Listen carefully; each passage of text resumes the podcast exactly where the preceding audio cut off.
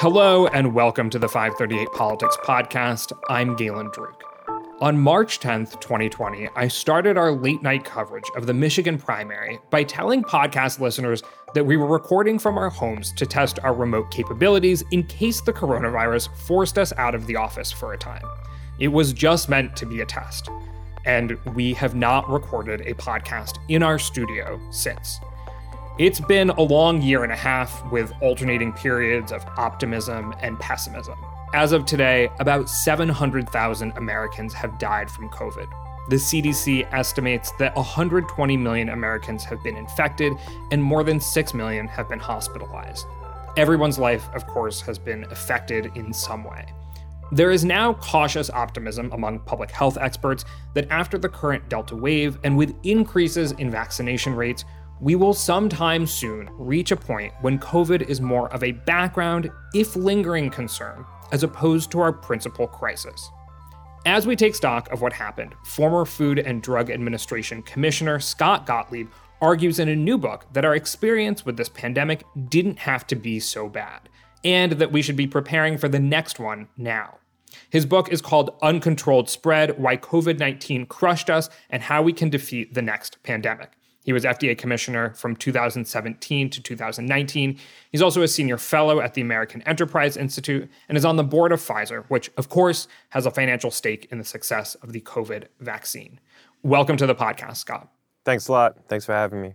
Also, here with me to speak with Scott, our editor in chief, Nate Silver, and senior science writer, Maggie Koerth. Good to have you both here to chat with Scott today. Thank you. Thanks for having me on. So, before we talk about the ways that things could have been different, let's talk about how they actually were, what happened. How well did the United States respond to the COVID pandemic in your estimation, Scott?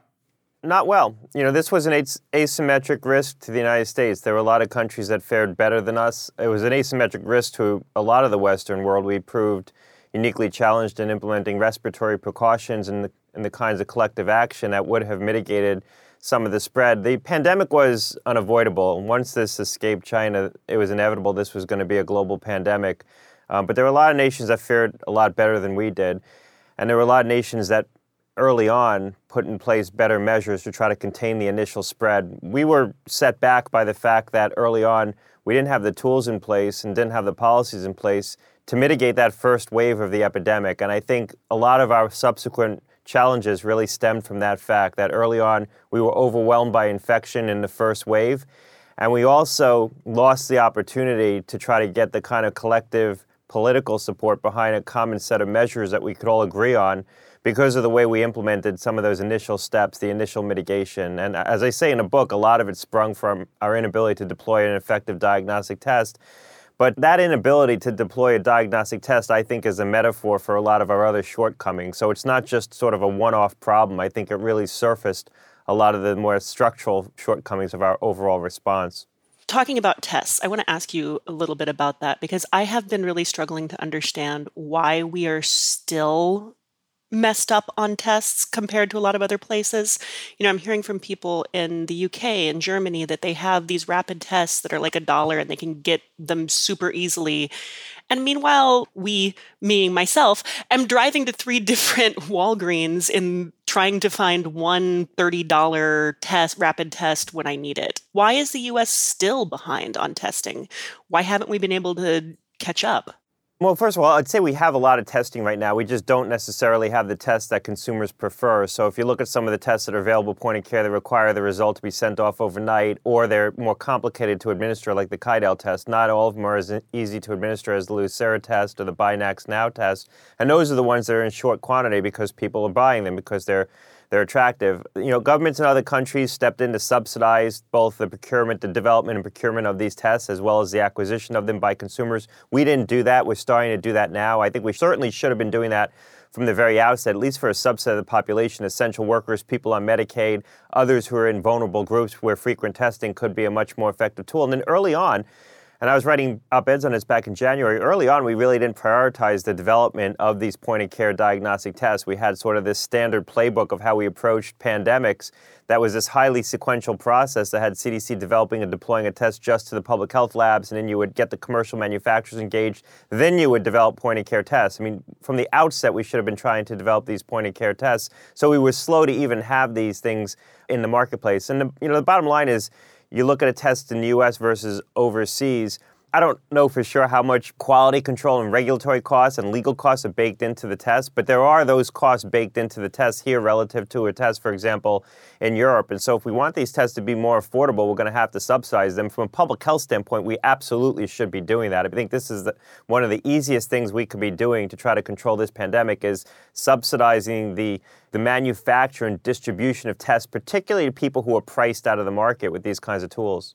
I know counterfactuals are hard, but let's say that we get off on a better footing in this kind of January through March period where the book is very precise about diagnosing the problems.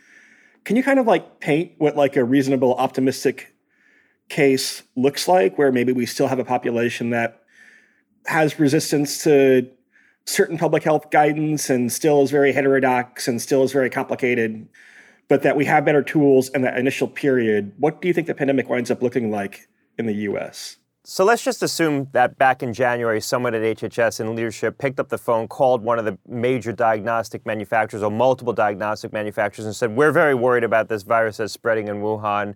We think this potentially could become a global pandemic or become an epidemic in the United States, we need you to get into the market, get into the game, and start mass producing diagnostic tests at scale. That's a four to six week process. Once you make that phone call, if the companies make a commitment to do that, and they would have, the big companies would have gotten into this game if they were asked to do that. That phone call was never made really until the end of February. Then you would have had a massive amount of testing available at some point in February. So we would have had testing available to start turning over cases to start, first of all, controlling the initial spread, although by then the country was heavily seeded now when you look back at the modeling. But even more important than knowing where the virus was, we would have been able to figure out where it wasn't. We would have known that while New York was on the brink of collapse and absolutely had to shut down the city, the healthcare system had been breached, and New Orleans similarly, and, and Boston and Philadelphia and Chicago, all cities that were overwhelmed by infection. And without the population wide mitigation at that point, we weren't going to be able to control the epidemic the healthcare systems would have been breached. We would have known, though, that the virus hadn't gotten to Bozeman, Montana yet, and that parts of the South, certainly parts of Texas and Florida and Arizona, really didn't have appreciable levels of virus at that point. So you could still use testing and tracing and quarantine as a way to control the spread in those parts of the country.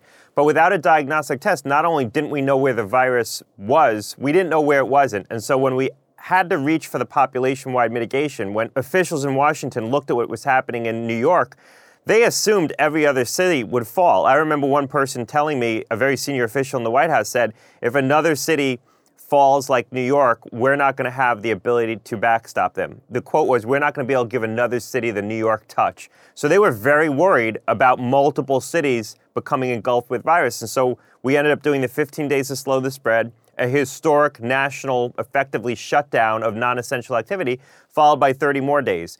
But not every part of the country had to shut down. And so, if we had known where the virus was and wasn't, we could have targeted those measures. And then, when the virus eventually got to the South later in the summer, then we could have deployed the mitigation when the virus had arrived. As it were, when the virus finally arrived in the South, a lot of the local political leaders and the population said, look, we shut down in the spring when we didn't have to. You told us to shut down, we did, and we're not doing it again. So you played that political card too early and you lost the trust of the public. And it was a simple diagnostic test that we didn't have that could have enabled much better targeting. Final point on this when you look back at the 2005 pandemic plan that was put in place, and I was at HHS at the time in the Bush administration. I was, you know, a young senior advisor to the FDA commissioner, and then was working at the FDA as the deputy commissioner at the time.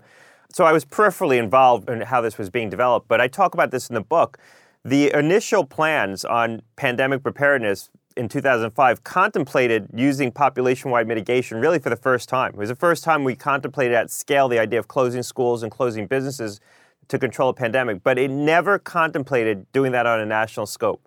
It always envisioned that you would target those measures to places where the virus was, but we had no ability to do that because of the lack of that diagnostic capability. The lack of the diagnostic capability is one part of that, but where we set up to have the tracing part of test and trace, were were we prepared enough for how to do that? Because it seems like that was something else that we really failed on our ability to actually follow through with. Yeah, we didn't have the public health infrastructure in place to do effective tracing. I mean, the public health system, the local public health system was overwhelmed. But just merely getting more diagnostic tests into use would have gone a long way because we could have turned over more cases. You could have done some preliminary testing, you know, people, very close contacts. You didn't need to trace all the way down to have an impact on the epidemic. And you could have started to get people who were contagious isolated if you can get them diagnosed. If you look back at the pandemic tabletop exercises and playbooks, Crimson Contagion, the, uh, the exercise that was done really close to when COVID ultimately struck, they always involved a hypothetical pandemic involving a flu. And with flu, a diagnostic test isn't as important, a deployable diagnostic test. It, it, wasn't part of the exercise because, first of all, flu has a very short incubation period. So you're exposed to flu and you catch flu in a very short period of time. So by the time you get someone diagnosed and you trace them, there's sort of multiple chains of transmission that have been lit. So contact tracing can't be as effective as a tool. And second of all, with flu, you're typically contagious when you have symptoms you know, you don't have people who are asymptomatic or might never become symptomatic spreading the flu virus typically. I mean, there's, obviously there's exceptions. So the diagnostic test isn't a key feature of epidemic control in that setting. And the nation's installed base of flu testing, you know, you go into your doctor's office, they have a machine to test for flu. That would be sufficient because in a pandemic strain of flu it would either be influenza A or influenza B. And the tests that's in your doctor's office can differentiate influenza A or influenza B. If a pandemic flu is circulating, you know if someone comes in, if the pandemic flu is influenza B and someone comes in with influenza B, you assume they have the pandemic strain because that's the strain that's circulating. So that whole installed base would be adequate for turning over those cases. We never envisioned a pandemic involving coronavirus where you'd have to actually do a molecular test to find that species of coronavirus and differentiate it from seasonal coronavirus. So we didn't have an installed infrastructure to do this. We didn't even have a plan to do it. And we didn't we didn't appreciate how a diagnostic test could be an essential tool in pandemic control because again, we had prepped for flu, not for a novel coronavirus. So the specifics of how we got it wrong are maybe important looking back, but the next pathogen that hits the United States may well not be a coronavirus. And so the specifics of how to respond to a coronavirus pandemic may or may not be key to the next pandemic. But really, a major target of your criticism in this book is that the CDC was not built to be making real time decision making during a pandemic and instead is more focused on long term, high quality research so that it can make suggestions about health over the course of people's lives and not necessarily in the moment.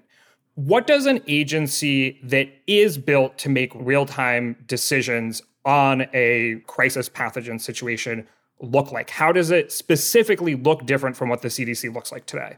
Yeah, I mean, on your first point, and it's a very good point that the next one may not be a coronavirus, the next one may not be a flu, or the next one may be a flu with very different characteristics. I think part of the problem with our pandemic planning is that we've planned for very specific pathogens that have very specific features. Like we've assumed the next pandemic would be the bird flu, H5N1, and would have these features. And what we really should have been planning for is the unexpected. We should have had plans in place that were flexible enough that they could accommodate a range of different features. So, for example, something with a long incubation period as opposed to a short, something that spreads through asymptomatic transmission rather than just symptomatic individuals, something that spreads through aerosols rather than droplets. You could literally make a bucket of all the different features of respiratory pathogens that could trigger the next pandemic and say, let's develop a set of measures that can counter a pathogen that incorporates any combination of these features. That mm. wasn't the way we planned. We planned for flu. As far as the CDC is concerned, the CDC it's a high science organization. They get bespoke feeds of data. They do deep analytical work, high science. They're very retrospective. They like to take time to be sort of the final answer on a question, not the first answer on a question. They don't have a logistical capability. So I think if you're envisioning an agency that's capable of managing a public health crisis of this magnitude, it has more of a national security mindset where it has a logistical capability to deploy a response married to a capability to collect data from multiple feeds, not just their sort of proprietary bespoke feeds, which is what CDC was only willing to work with, really.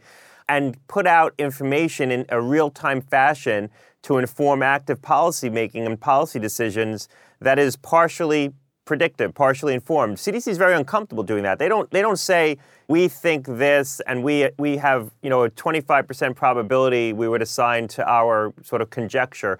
They want to put out something that they can publish in the New England Journal of Medicine. And that's good for every day and it's good for advancing the public health in a normal circumstance, but in a crisis you need you need an agency with a national security mindset. And I don't advocate creating a new agency. I think that it's going to be hard to create a new agency. I think that this capability has to reside within the CDC or should reside within the CDC, but it's got to be a much different culture, much different function, much different orientation. It's got to be an agency almost with, with a national security type of contour to it. And the final point on this is if you go back to the original creation of the Epidemiological Intelligence Service, EIS, this is sort of the the heart of the CDC, the, the, sort of romantic part of the CDC. These are the people who go out into the field and collect the samples in the hot zone and bring it back for, for analysis in the lab. When this was, group was created, I think in the 60s or actually the 50s, the word intelligence was a very deliberate decision using that in the title because the early creators of the CDC, of the modern CDC, wanted the agency to be thought of as part of the nation's security infrastructure. But that ethos has sort of been eroded over time, and more of the prevention part of the agency, which is important work, has kind of started to subsume the agency and become the more prominent part of what CDC does. I think we need to get back to making sure that there's a balance between the national security aspects of their mission and the more bottom line public health prevention aspects. How do we reduce smoking, heart disease, things like that? Can I drill down on that culture part a bit? Because one thing that's striking rereading the book is not just that people were wrong about many things early on, but they were, they were very confidently wrong. They'll say it will be very unusual to have a lot of asymptomatic transmission for a respiratory pandemic. Or they'd say, we really think these masks are not going to help very much. Is that ingrained in the culture of US public health agencies? How can people communicate uncertainty better? I would draw a distinction between the things that we got wrong because we were just wrong on the science, and the things where we, we got it wrong because we expressed too much certainty when we knew there was doubt. In a fog of viral war with a new pathogen, we're going to get things wrong. I think we have to have a process that surfaces information quickly enough so that we can find the true answers. But I think what was more corrosive in the setting of this pandemic wasn't the things that we got wrong because this was highly unusual. And yes, there was a better way to communicate early on about some of the things that we thought were fact because we shouldn't have been as confident as we were about certain things, like the asymptomatic transmission, because we didn't understand this pathogen. There was an indication that there was asymptomatic transmission. But I think what was more tragic was the places where we were, we expressed a lot of certainty, where we knew there was doubt, and we didn't express the level of doubt around the pronouncements we were making because I think that eroded public confidence even more. And, and if you look at the CDC guidance that got put out, there were a lot of places where First of all, CDC, when they put out guidance, they're not obligated to explain their scientific rationale. They don't publish detailed scientific analysis of why they came to certain conclusions. They don't have public advisory committees and vet this in public. They don't assess their level of certainty. And so that creates a situation where, you know, CDC puts out guidance on like five things you should be doing. And you as a consumer or even a policy official can't look at it and say, look, they seem really certain here. They really seem certain that masks can reduce transmission, but they seem uncertain about the six feet and maybe three feet's okay of distance. So I'm going to put more vigor into getting my local population to wear masks, and maybe I'll be a little bit more accommodating on the distancing requirements because it seems less certain. CDC afforded the population no ability to make an independent assessment which was important because you have limited resources, limited capital, limited ability to galvanize the public. You have to make choices sometimes about where you're going to invest your resources to try to get compliance, and you had no ability to do that. I think we should have been more forthcoming about the level of uncertainty about the things that we were uncertain about and the things we got wrong. We just there's things you're going to get wrong, and that's more of a public communication challenge of I think of public health officials in general. There's this instinct where you sort of over calculate the level of certainty around some of these questions, and people have a hard time expressing doubt. And I think it's very important. My question here, though, is when you're trying to, at least at the start of the pandemic, get people to quickly and dramatically change their behavior, how much room is there for expressing uncertainty? Does expressing uncertainty work against your effort to try to get people to change their behavior quickly and dramatically. So there's that tension. There's also the tension of this is a new pathogen. You have very limited information about it. So how do public health experts balance the tension between, you know, moving too fast and getting it wrong versus moving too slowly and potentially costing lives? Look, I think that good risk communication in the setting of a public health emergency requires us to tell the public what we know and we don't know. And I think if you're doing that all the way through consistently and you're speaking to the public in an honest way, that's going to actually engender more trust, more confidence than less. What's a good example of doing this, maybe abroad or with other issues here in the United States? Or like, have we done it in the past? Well, so let me just take one that I talk about in the book that happened in the setting of this with, with the masks early on. I was involved in some of that discussion around trying to get the task force to ultimately adopt the recommendation that people should wear masks. And the pushback I was getting around wearing masks wasn't that there wasn't supply available, because ultimately we settled on a proposal for cloth masks on the data that we had seen that showed that if, if you're infected and you're wearing a cloth mask, you're 50% less likely to transmit flu infection. The data was with flu, not with the coronavirus. But we felt that that was at least partially transferable. And when I approached the task force with this and with this argument, we ultimately published it in a report. The pushback I got wasn't that there was no supply of cloth masks or cloth masks don't work. The pushback I got was that they said, look, we're telling the public they should stay at home right now and if we tell them that they could wear masks, then that's a mixed message. They're not going to be able to assimilate that. We're saying stay home, but wear masks. And all the public's going to hear is that, well, you could go out as long as you're wearing a mask. And so we don't want to say that to the public. I thought that was pretty corrosive because you know, we knew that what was happening was people were asymptomatic or mildly symptomatic, didn't know they had COVID, and they would go out and they would transmit the virus. And if you could put a mask on that individual, their likelihood of transmitting the virus would be reduced. And so that's a place where I think we could have communicated much better and been able to accomplish both goals encourage people to stay home, and if they had to go out, encourage them to wear a mask. And then the initial rationale behind wearing a mask wasn't that it was going to protect you. The idea of wearing the cloth mask wasn't that if you were in a room with infected people and you had a mask on, and those people didn't have masks on, you would be protected. We knew a cloth mask was only partially protective to the individual who wore it. The idea was that we knew that a lot of the transmission was through asymptomatic people. So if that asymptomatic person had a mask on and didn't know that they were asymptomatic and then went into the room, they were going to be a lot less likely to transmit the infection because they had the mask on their face. That's why the mask was initially recommended. We didn't communicate that to the public.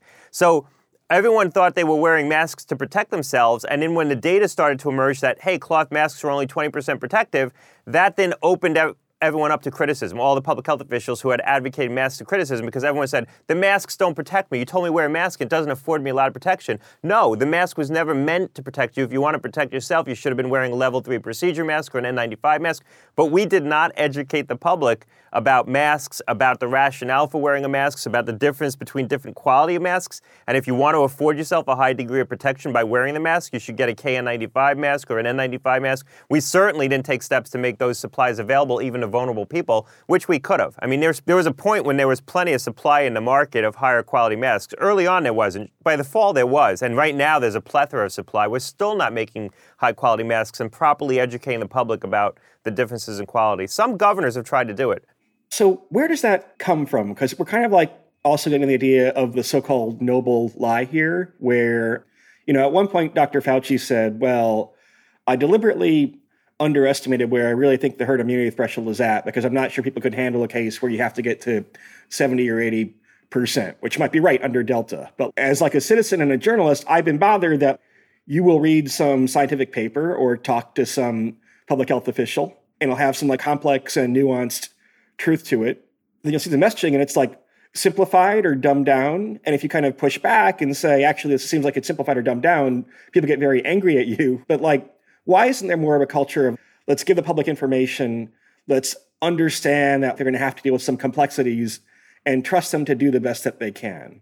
I don't think this is the noble lie. I think that this is a challenge across multiple institutions, but in the realm of public health, I, have grappled with this even at FDA, and I talk about some examples in the book you know, that looks small next to dealing with COVID and a global pandemic. So I'm not trying to say my experience is, is sort of representative or transferable to what these officials were dealing with. But when we had issues involving like a drug safety question, I talk about one particular one in the book, there's always a temptation to, to say, look, we don't really know what's going on. Let's wait a week or two. We'll get more information. We'll be able to put out something more definitive. That's what I would hear from my staff.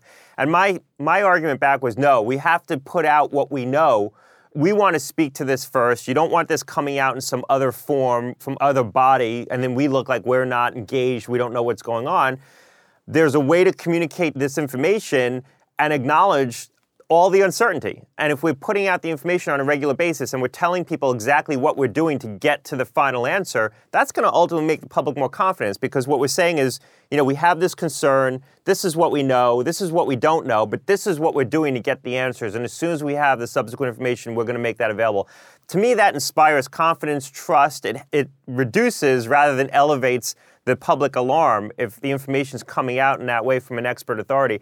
But that's not the natural instinct. So even you know in my own travels inside FDA when I was there, this was a constant challenge with risk communication. You know, putting out speculative early information where you didn't have the final answer. There was a reluctance to do that. I think it's institutional. I think it's cultural within in the medical and public health establishment.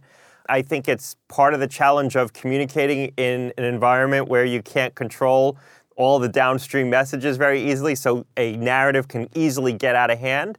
That's why I use Twitter so much. You know, I use Twitter to do rapid response to misinformation in the marketplace and knock things down very often. It gave us a tool to do that. But I think that's part of what's going on here. This is not just sort of COVID specific. I think you're seeing some of the cultural inhibition in the broader establishment when we did a story on the CDC culture and sort of how some of these things factored into like what kinds of decisions they were making. I'd interviewed a woman who had worked on the Zika outbreak, and one of her quotes was, It was my job to waffle.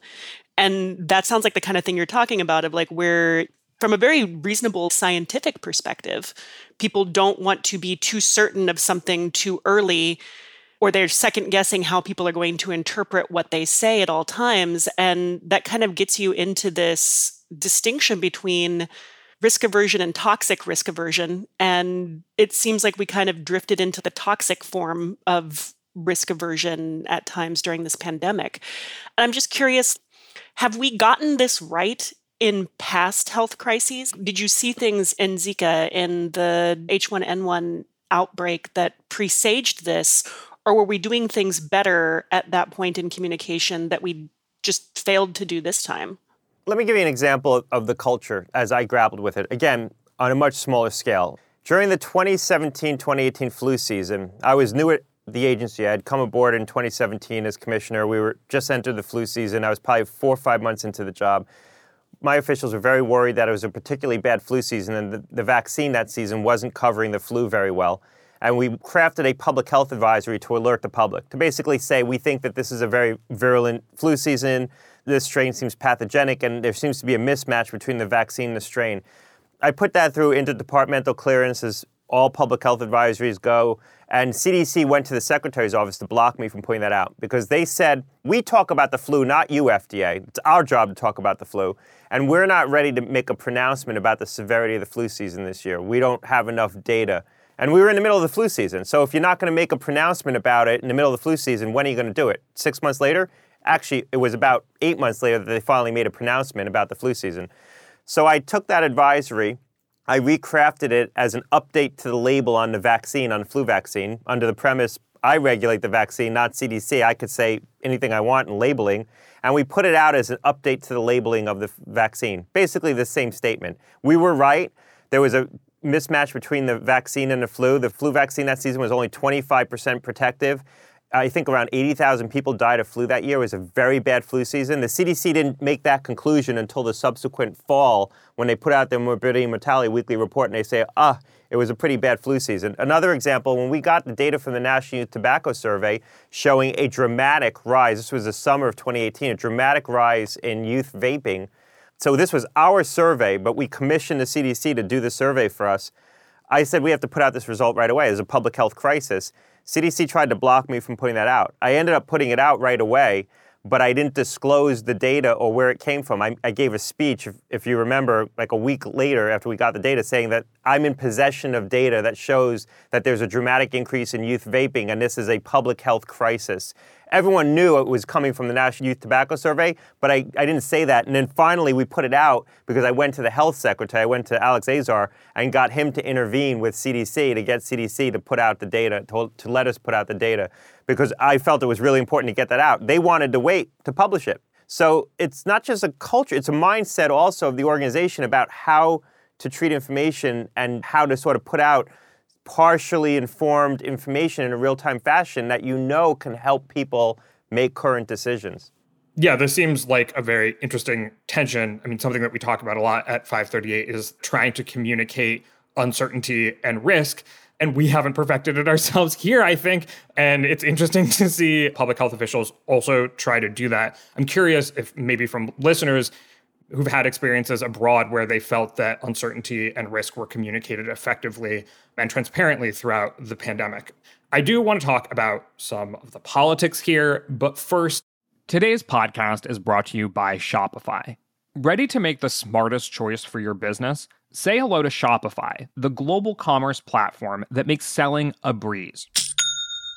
Whether you're starting your online shop, opening your first physical store, or hitting a million orders, Shopify is your growth partner. Sell everywhere with Shopify's all in one e commerce platform and in person POS system. Turn browsers into buyers with Shopify's best converting checkout, 36% better than other platforms effortlessly sell more with Shopify Magic, your AI powered all star. Did you know Shopify powers 10% of all e commerce in the US and supports global brands like Allbirds, Rothy's, and Brooklinen? Join millions of successful entrepreneurs across 175 countries backed by Shopify's extensive support and help resources. Because businesses that grow, grow with Shopify. Start your success story today. Sign up for a $1 per month trial period at shopify.com slash 538. That's the numbers, not the letters. Shopify.com slash 538.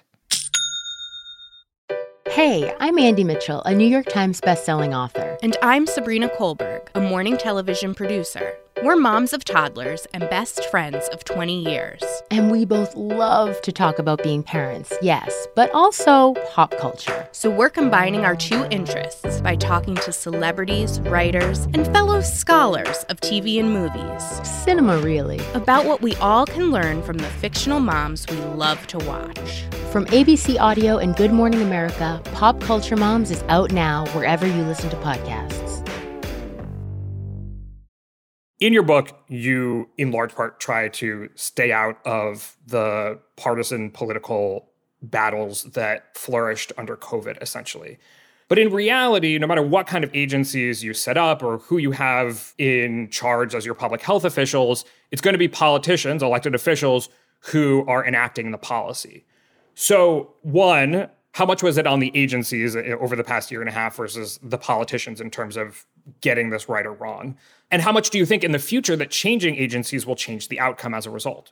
There were clearly political failures all along the way. I stayed out of those political discussions for the most part because I, I wanted to focus on the more structural features of government that I, I felt made us excessively vulnerable to this pandemic. I felt other people were going to tell the political narrative better than I, I did. And in fact, other people did. If you read Nightmare Scenario by the Washington Post team, I think that was an excellent book talking about the political response to COVID. I also think that a lot of the political shortcomings weren't just at the president's level or even the White House level. They were at the leadership level inside HHS. And no one's really pierced that narrative because the temptation over the past year has always been to blame everything on the president. That's been the prevailing narrative. And I'm not saying the president gets a pass here. There were a lot of mistakes.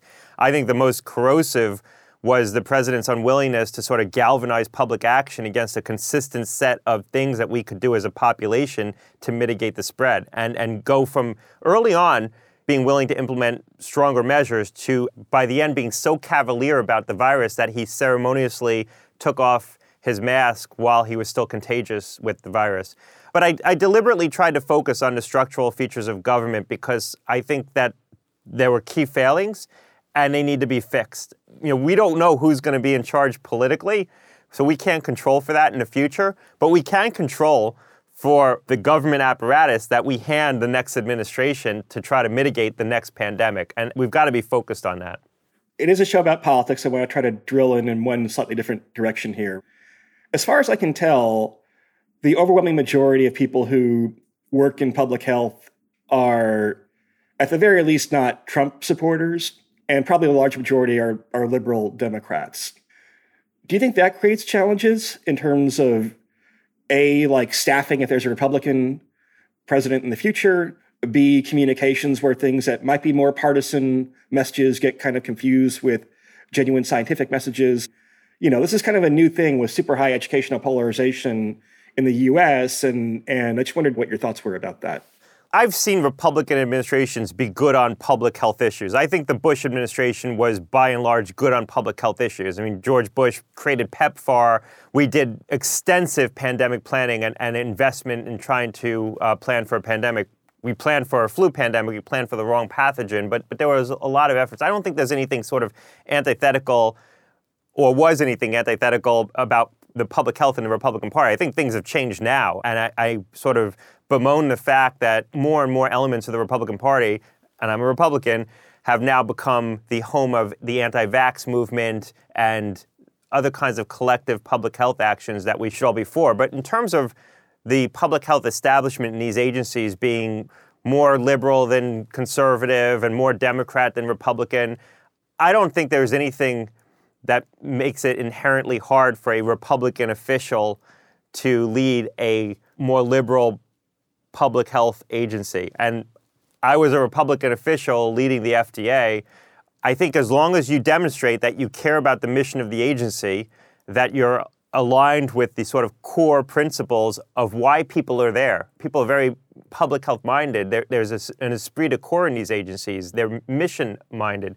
As long as they trust that you're aligned with the principles that guide their work, you're going to be able to work with the professional staff and advance policies. And so I didn't find it challenging to operate effectively inside the FDA because I felt I had earned the trust of the professional staff that I cared about the mission of the agency. And that's what was guiding my judgment. So I don't think that that is a factor or needs to be a factor. I think what was a factor here because you had a White House that became disgruntled with the agencies inside the government, the public health agencies. Sometimes appropriately so. I mean, CDC was legitimately surfacing the wrong information to the White House and giving bad advice to policymakers.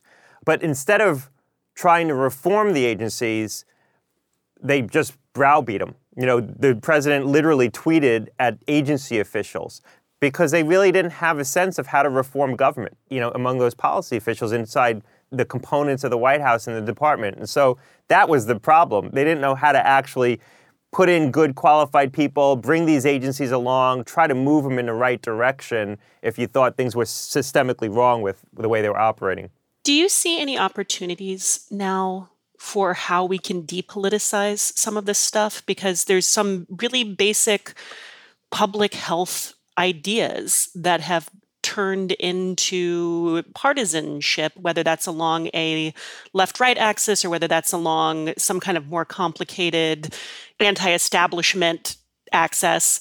How do you depoliticize something like mask wearing or something like social distancing or vaccines?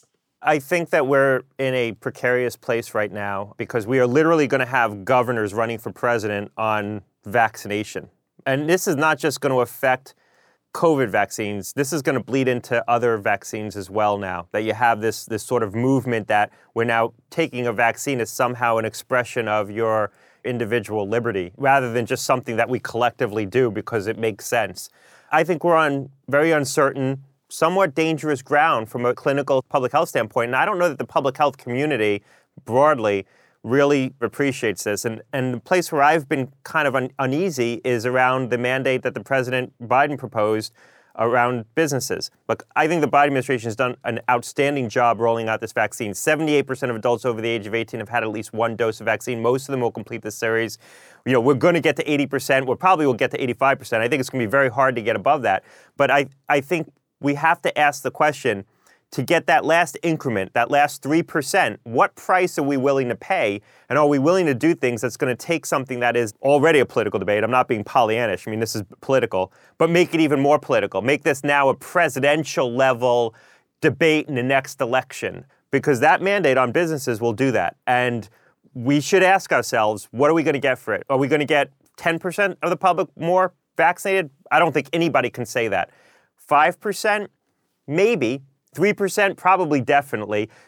And of the 5%, let's just assume it's 5%. Let's assume now with this mandate, instead of reaching 80%, which is where we would have hit, and maybe even a little bit more than that, just based on the good work they've already done. Let's say we get to 85 or 86% now of adults vaccinated for COVID. which I think it's exceptionally high.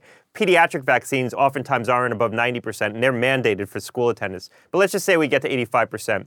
So we've got 5% more of the adult population vaccinated.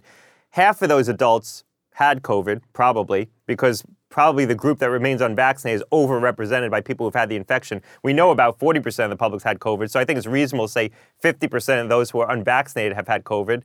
So we've now only picked up 2.5% more people that we're actually putting immunity in. What is the practical benefit of that from a public health standpoint in terms of creating a wall of immunity that's going to break off this pandemic versus the price we've paid by making this now a presidential level political fight?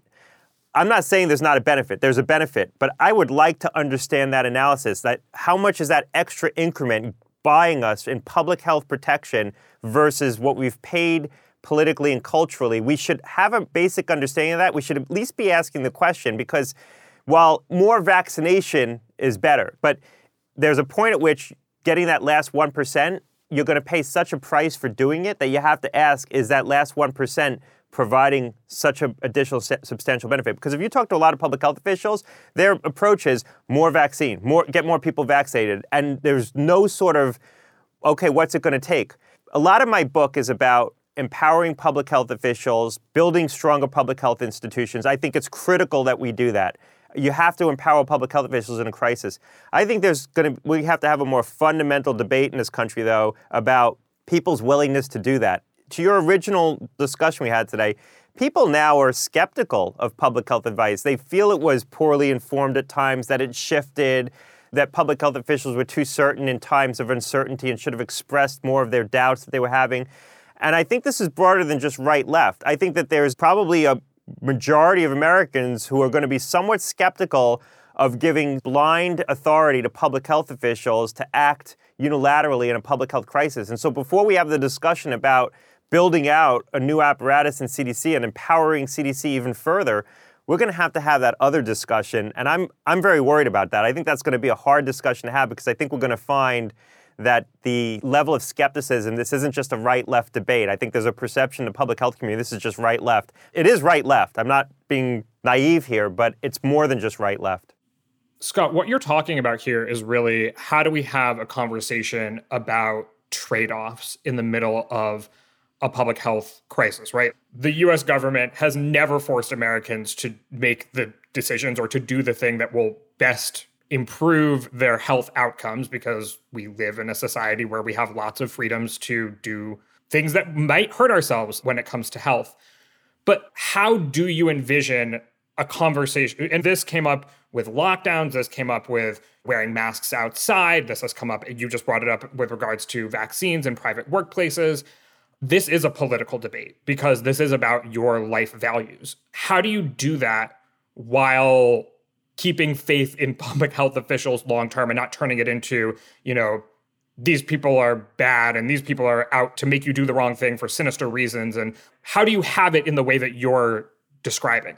Well, look, I think you have to have these debates as policymakers and make choices. There's ways to try to push more vaccination that might be less costly than other ways. So, for example, I believe that your choice to get vaccinated is not just your individual choice. You're making a choice that's going to have a collective impact, an impact on your community, an impact on your workplace, an impact on your school. And so, to the extent that these are collective decisions, we should allow the collective element to make choices to mandate vaccines. If they feel if a business feels the only way they can protect their employees and their customers is by mandating vaccines they should have the ability to do that. We might even provide them incentives to make that choice. Same thing with the local school district. So governors shouldn't be allowed to tell them you can't do that but should the federal government come in and say you have to do that, are you going to pick up a lot of additional vaccination that you wouldn't have picked up if you just tried to use incentives to drive that action versus other places where you might mandate vaccines? Like, certainly within the federal workforce, the federal government has the right to mandate vaccines. I support that. It's a matter of federal readiness,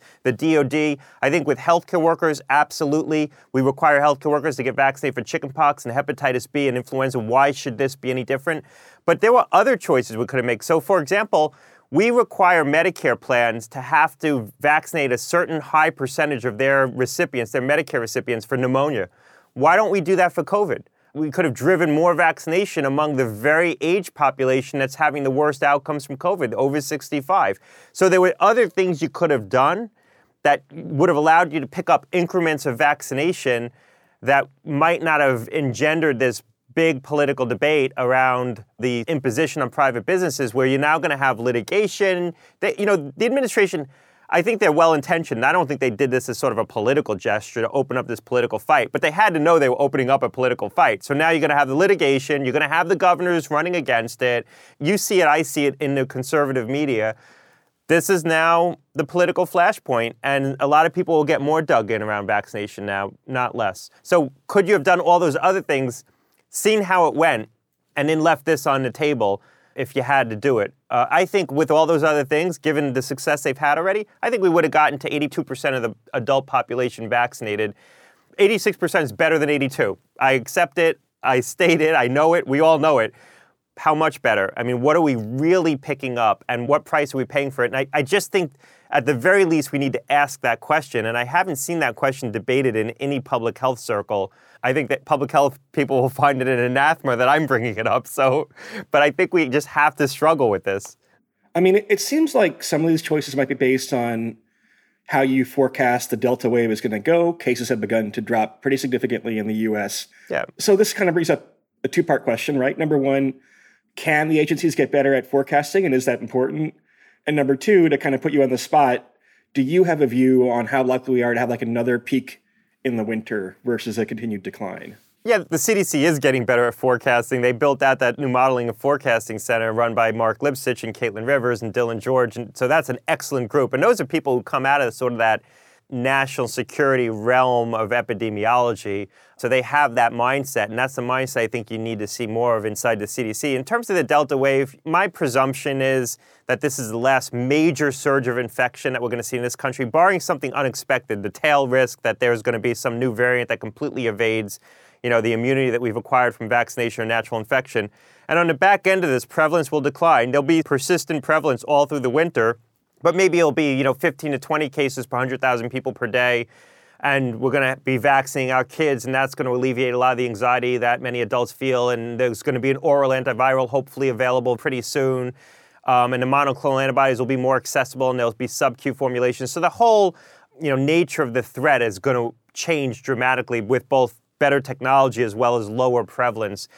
Probably if you see new variants emerge, they're going to be within the Delta lineage and we can adapt our vaccines by using a Delta virus as the backbone for future vaccines. So I am optimistic that on the back end of this Delta surge, and hopefully we'll be through this by Thanksgiving across the whole country, it's been sort of a regionalized rollout of Delta, if you will, across the country. Hopefully on the back end of this, we get down to levels where we, we start to learn how to function society against the backdrop of a persistent risk that isn't so pervasive and so deadly that it's inhibiting us from doing the things we want to do. We're going to be doing the things we want to do just with a little bit more caution going forward. We're going to have to be more vigilant about the risk of respiratory disease across the board, not just because of COVID, but because flu is going to be circulating alongside COVID. And, and, the twin threat of both of those pathogens is going to cause a lot of death and disease if we let them, you know, run untra- un- uh, un- uh, uh, un- unconstrained. You've said in other interviews that you do think that we're going to have to change our lives as we kind of go into this space. We've been too complacent about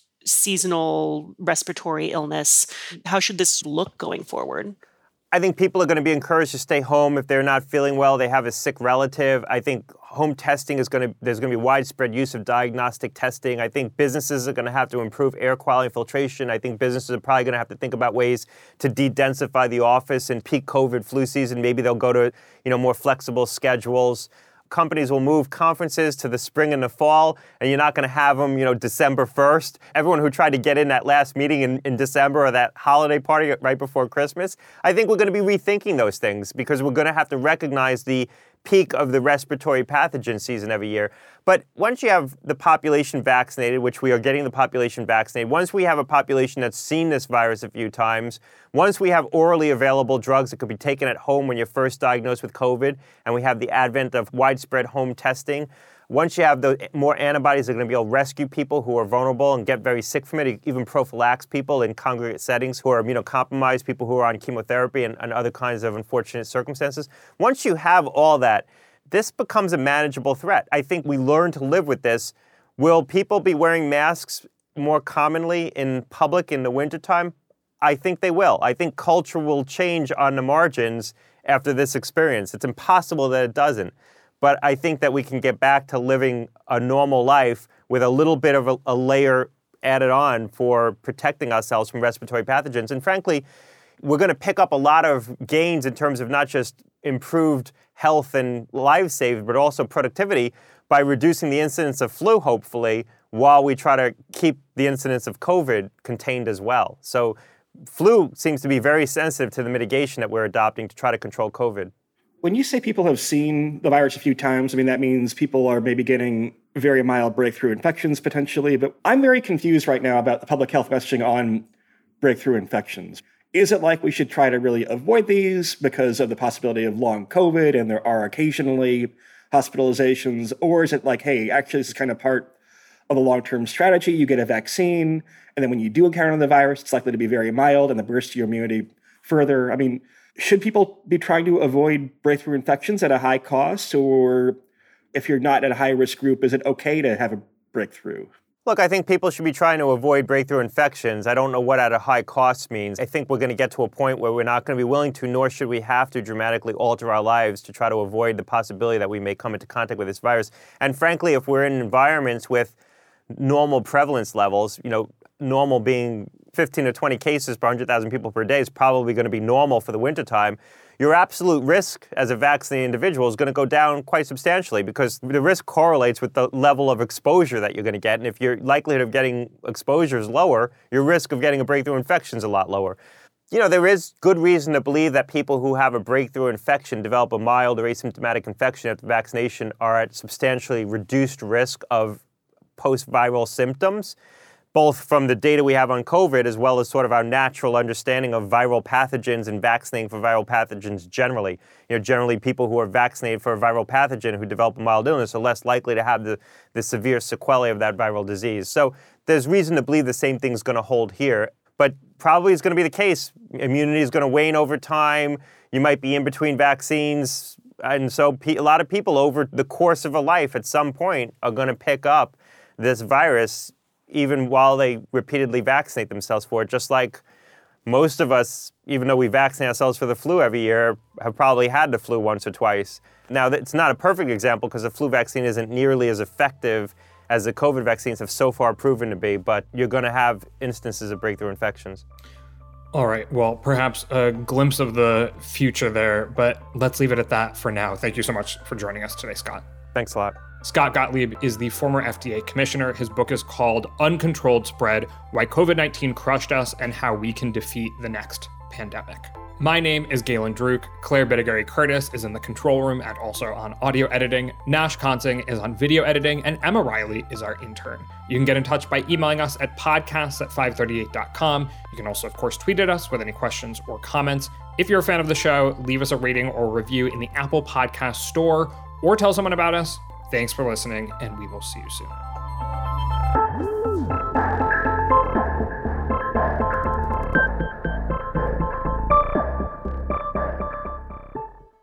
People who disappear without a trace. Where is she? The most notorious murder cases in New York. Pure evil. And the most devious killers. There's a Hannibal Lecter feel to him. For chilling true crime stories, follow the True Crime NYC podcast wherever you listen.